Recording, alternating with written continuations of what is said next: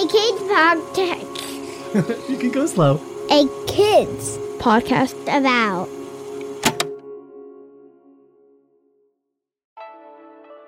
Hey, listeners, thanks for finding this episode. We believe in the power of conversations and knowing that kids like you are ready to talk about the big things going on in their world. If you like this episode, please consider sharing it with a teacher, a classmate, a relative, or someone you think should hear it. And thanks.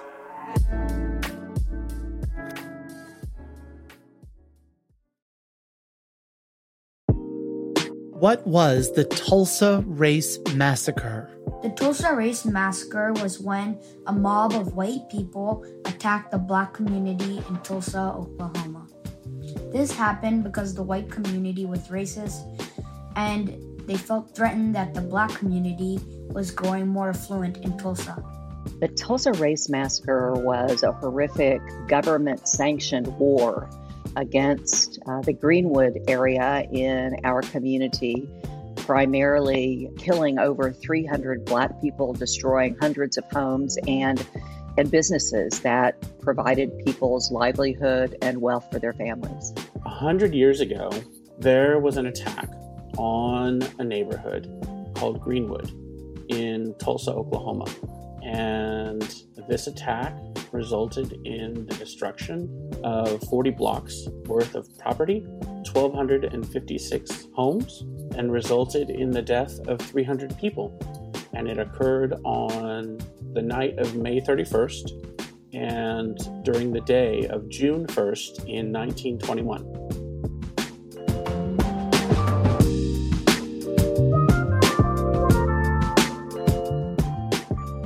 Welcome to A Kid's Book About, the podcast. I'm Matthew. I'm a teacher, a librarian, and I'm your host. The voices you heard at the top of our show were from Pritham, Kathy, and Carlos. Each week we talk about the big things going on in your world with a different author from our A Kid's Book About series.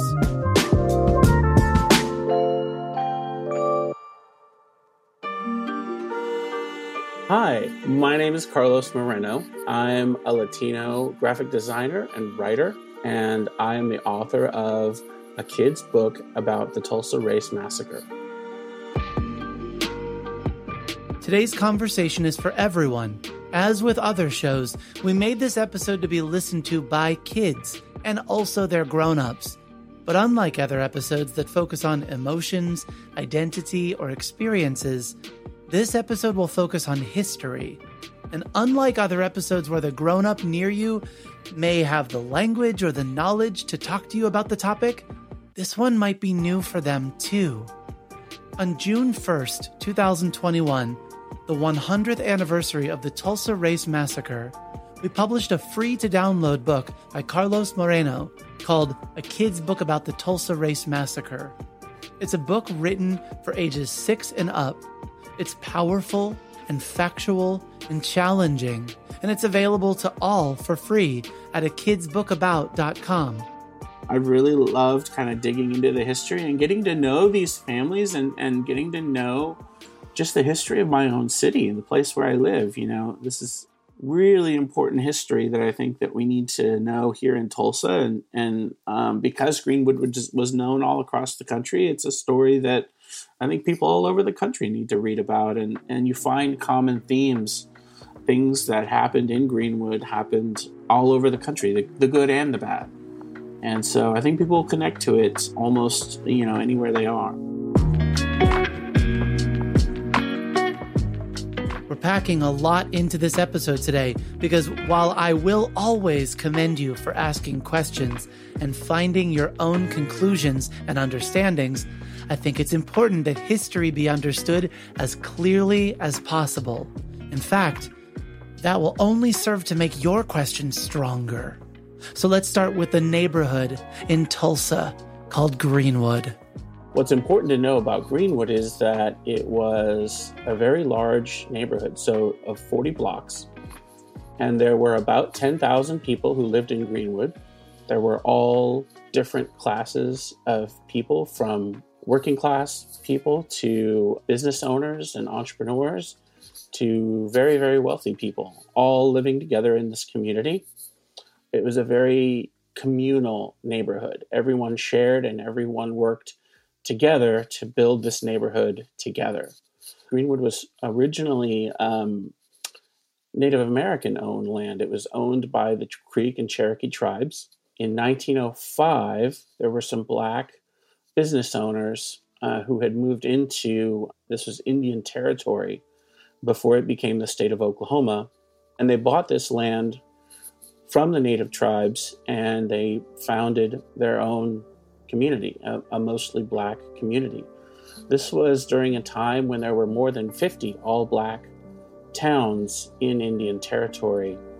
And so Greenwood was one of these communities amongst many, many other black owned communities in Indian Territory during this time. Listeners, think of the most popular cities that come to your brain. What are the cities people are always talking about? What are the places everyone wants to visit? What are the places you know about not because you visited them, but because you've just heard so many people talk about them? Greenwood was one of those places. Newspapers like the Chicago Defender, newspapers like uh, W.E.B. Du Bois newspaper, The Crisis, and other black newspapers at the time all across the country, they knew about Greenwood. Greenwood hosted many of the most prominent black leaders at the time. I mentioned W.E.B. Du Bois. He visited Greenwood. Um, Booker T. Washington. He also visited Greenwood. There were many um, jazz musicians, very early jazz musicians, that would tour the country, and Greenwood would be one of their stops. After 1921, Count Basie visited Greenwood in 1927 and really formed his sound uh, because of the music of, of that was happening in Greenwood. Greenwood was, played a very important part in the civil rights movement in the 1950s and 60s and was written about all across the country as well. And even Prince, in his autobiography, wrote about Greenwood and wanted in 2014 was working on a project to teach the country about Greenwood. Booker T. Washington, W.E.B. Du Bois, Count Basie, Prince. These are just a few people who knew Greenwood intimately. And one of the things that made Greenwood so accessible to the rest of the country, it was built along a railroad. One of the most important things to know about Greenwood is that it was built along the railroad. Oil was discovered in Oklahoma in 1901. So, back during this time, the very early 1900s, if you had your businesses and your community along the railroad tracks, you would be tremendously successful. It was like being on the internet today. You know, if you have a business and you're on the internet, you're going to be super successful. If you're not on the internet, you're probably not going to be as successful as a business. The railroad was exactly that. So, communities that were near the railroad really had a huge advantage when it came to business and commerce and drawing people in. So, everybody from across the country that, who would stop in Oklahoma, they would stop in Greenwood because Greenwood was one of these railroad stops. And everything that you wanted was right there. So, hat shops and clothing stores and movie theaters and candy stores. And if you wanted to get a haircut, if you wanted um, to hear music, everything you wanted was right there on Greenwood, right there in this neighborhood. So, this beautiful, thriving, amazing neighborhood called Greenwood it seems like it had absolutely anything you could want, right? Well, what do you call the feeling of seeing something someone else has and wanting it for yourself? Go ahead, call it out. Jealousy is a great word for that. Coveting is also a word that works well. The people who lived in Tulsa on the other side of the railroad tracks were mostly white people, and those white people, especially a handful of them in positions of power in the city, they wanted Greenwood for themselves. A few business uh, owners on the other side of downtown, they wanted the entire downtown area for themselves. They wanted to build their own train depot and they wanted to have their own commercial district right where Greenwood was. And in order for them to do that, they had to drive the community of Greenwood further north, outside of the downtown area. And how do you get a neighborhood of people with successful businesses and homes and established lives to give up those things and relocate to a different part of the town so that you can take over their neighborhood? You know the answer to that question, don't you? It's a terrible answer. And it's exactly what happened. And so this was a planned attack on the neighborhood of Greenwood in an attempt to steal Greenwood's land. Greenwood had something that, that the white community wanted. And so they had um, planned this attack. Um, they coordinated it with the police department, with the National Guard, and the mayor and the, and the city commission. So these businessmen who were in power collaborated with the leaders of Tulsa to try to steal this land away from the Greenwood community. When I first heard about this event, and maybe when you first heard about it too, it was referred to as the Tulsa Race Riot. But all along so far, you've heard us refer to it as the Tulsa Race Massacre. A riot is when a crowd disturbs the peace in an often violent way. A massacre, on the other hand, is a brutal slaughter of people. It's taking the lives of a great amount of people with force and often when they are defenseless. Carlos offers up some insight around the language used to describe this event. So, there's a couple of reasons why the event was called a riot. And the first reason is that business owners have uh, insurance, right? So, if something happens to your business, like a flood or maybe a car crashes into your business or something like that, and, and you, you have insurance so that you get paid by the insurance company to rebuild your business. And all of these businesses who were just that were destroyed in this attack, they had filed claims with insurance companies to try to, to get money to, to rebuild their businesses. Well, the insurance companies denied all of them because they said, well, if this event was a riot, then we're not going to pay any of these insurance claims. The second reason is that um, the mayor and the city commission blamed this event on the people of Greenwood. So there were 55 black men who were criminally charged with inciting a riot. These charges were not dropped until 1996. After 1996, we could start having a conversation about what this event really was. We acknowledged that it wasn't the fault of these 55 black men we acknowledged and the police department apologized to the city for their involvement, and we could start calling this event um, what it really was. When talking about the Tulsa Race Massacre, language is critically important. It's what kept black business owners from being able to rebuild and save their businesses. It determines who's held accountable and responsible when crimes are committed. And language, without a doubt, informs how others will remember something and how they'll talk about it in the future. And so I want to play this next part for you so that you can gain another word in describing what happened in Tulsa to use along with all you've learned so far. Massacre to me implies that people were the target of this attack. And it doesn't really fit with a lot of the other historical massacres that were occurring in other places like Wilmington or you may have heard of the Chicago riots in 1919 or the Rosewood, you know, massacre. The target of this attack wasn't the people. The job of the National Guard was to evacuate the people from Greenwood. And even though there was a lot of loss of life, even though 300 people died during this um, attack, the attack was to steal the land. And so I think even more, even a more maybe correct or more appropriate name would be an invasion. When we return, I'll look at Tulsa today and where we go from here, right after this quick break.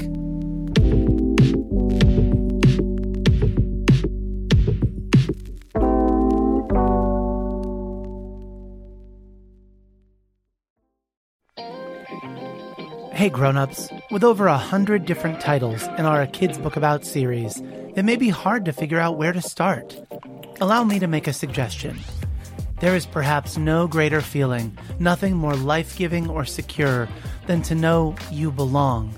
No matter where you are, what you're experiencing, or who you're around, without that feeling of belonging, it's hard to concentrate on anything else. We can help our kids know what it feels like to belong and what it takes to help others feel like they belong around us. When you do belong, you it's very very evident, right? Because I like to say your heart smiles and your brain is tickled. That's Kevin Carroll, author of A Kid's Book About Belonging. Check out our Kevin Talks About Belonging episode of A Kid's Book About, the podcast. Listen together with the kiddos in your life. And when you're ready, visit akidsco.com for more great books and podcasts made to empower kids.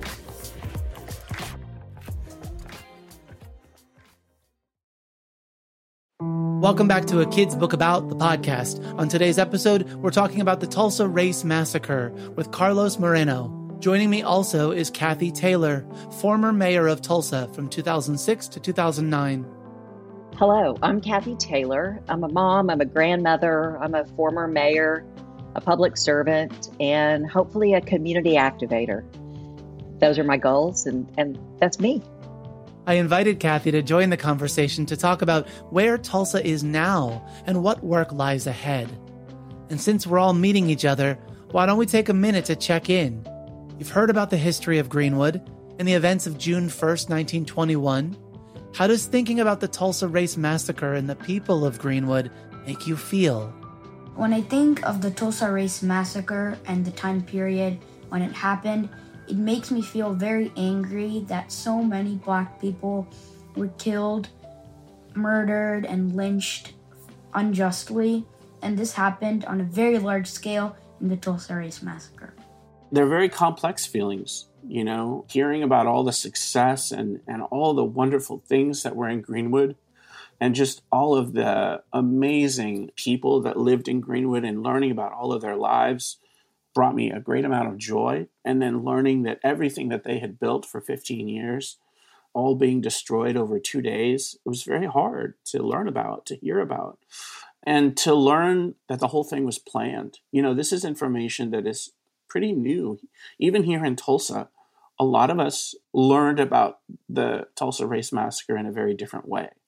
Um, we learned about it through the story of Dick Rowland and Sarah Page. And a lot of us thought that was the reason, you know, that their encounter in the elevator and this newspaper article that said that he hurt her, that that was the cause of this destruction of Greenwood. It makes me feel very sad. It makes me feel very angry. And it makes me feel motivated to make not only make sure this never happens again, but play my part in helping for reparations for the survivors and the descendants of those who were killed. Reparations. That might be a new word for you. Reparations um, have happened all over this world when there are horrific massacres or events like this to repair, to repay those people that the government and humanity harmed. And in this case, harmed in one of the worst racial violence events in our country, in the United States, with killing over 300 people. Pritam in California asks a question for all of us. A question I have about the Tulsa Race Massacre is why we don't learn about it in school. I want to be straightforward with you, Pritam. I did not get a direct answer for your question because education works so differently from state to state and from county to county. Listeners, if you're asking that same question, I want to encourage you to reach out to your school, to your teachers, and to your administrators. Ask them if they've heard of the Tulsa Race Massacre. Tell them what you know and share why you think others should be learning about this and other events in our history. Share the link with them to download a kid's book about the Tulsa Race Massacre. It's an easy one to remember, a kidsbookabout.com. Let them know you're ready to talk about it and that you think others are ready too. Sometimes that's all it takes to begin to make change happen. For now, let me invite back on Kathy and Carlos to share Tulsa's work so far in that change. Well, I grew up in Oklahoma. I moved to Tulsa uh, in the early 80s.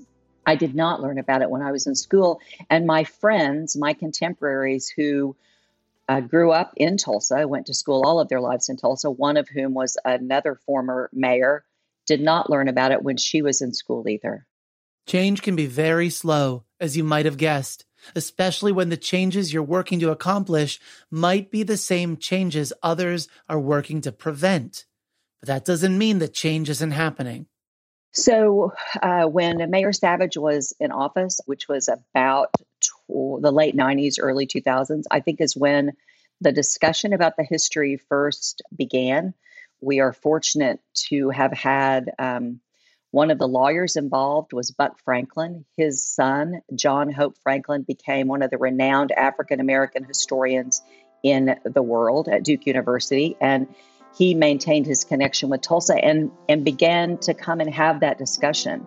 Mayor Savage issued the first apology on behalf of the city to the those killed, their descendants, and the survivors. And in 2007, we raised money to offer to bring every survivor to Tulsa to honor them and to publicly apologize and to also have the judge who had filed the charges against Mr. Rowland, who's talked about in the book, formally released and expunged because they still were on the books from 1921. Mr. Rowland, or Dick Rowland, was the man mentioned earlier by Carlos. He, a black man, was in an elevator with a white woman named Sarah Page, who claimed that Mr. Rowland hurt her in the elevator. This interaction and Mr. Rowland's arrest was used as an excuse for the start of the Tulsa Race Massacre, an invasion we now know was planned all along. And so I think the discussion has continued from then. I think that attitude has significantly changed as we have received more national attention, more books have been written about it, and we are that we are having that hard discussion about how do we keep history from repeating itself and how do we repair what happened. Another word I want to give you to help understand the intention of some of the things that are going on in Tulsa is the word reconciliation. Reconciliation means coming together with understanding, coming together with empathy and understanding over what has happened uh, in the past. And to me, it it is a base from which you move forward to work to ensure history does not repeat itself, that you leave the world a better place than it has been in the past or that you found it. What you see in Greenwood today is a community that is divided by a highway, that's divided by housing segregation. You know, there, there was housing segregation in Greenwood until 1963. There was school segregation um, between black and white Tulsa until 1971. So we're only one generation away from having a very divided city. And you see this not just in Tulsa, but in many, many cities all over the country. There's a black part of town and a white part of town, or that might be in your city a Latino part of town and a white part of town, or maybe an Asian part of town.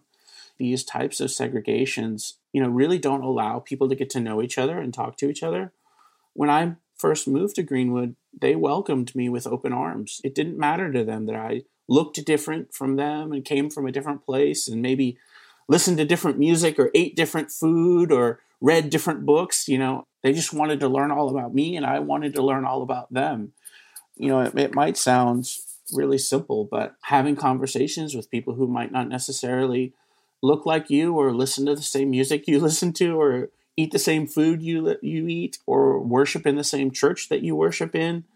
I think having these cross-cultural and cross-racial conversations are hugely important and supporting, you know, black-owned businesses and supporting Latino businesses and Asian businesses and just getting out there and just being exploring your city and, and everything it has to offer, not just maybe your little corner of town, you know. Thank you to Carlos Moreno, author of a kid's book about the Tulsa Race Massacre, for joining us today. Thank you to Mayor Kathy Taylor as well. And thanks to our very special kid voice for helping make this episode what it is. My name is Pritham. I'm 12 years old and I live in California. My favorite things are playing frisbee, building things, and reading about cultures, geography, history, and politics, especially in graphic novel form. Thank you, Pritam. If you want to be on a future episode of a kid's book about the podcast, or if you have a question you'd like us to consider, have a grown up email us at listen at a kidspodcastabout.com and we'll send you the details. The Kids Book About the podcast is written, edited, and produced by me, Matthew Winner, with help from Chad Michael Snavely and the team at Sound On Studios. Our executive producer is Jelani Memory, and this show was brought to you by a kids podcast about. Subscribe to the show on Apple Podcasts, Spotify, Stitcher, and wherever podcasts are found. And if you like this episode, consider sharing it with a friend, teacher, or grown up. Join us next week for a preview of Camp Adventure, a brand new summer camp podcast from a kids podcast about.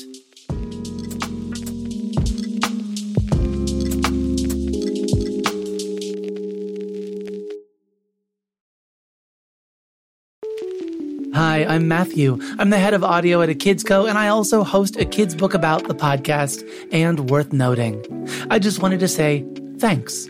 Thanks for listening to our shows in your classroom or in your bedroom, over breakfast or over dinner, on your drive or on your downtime. No matter what you do between this listen and the next time you tune in, thanks.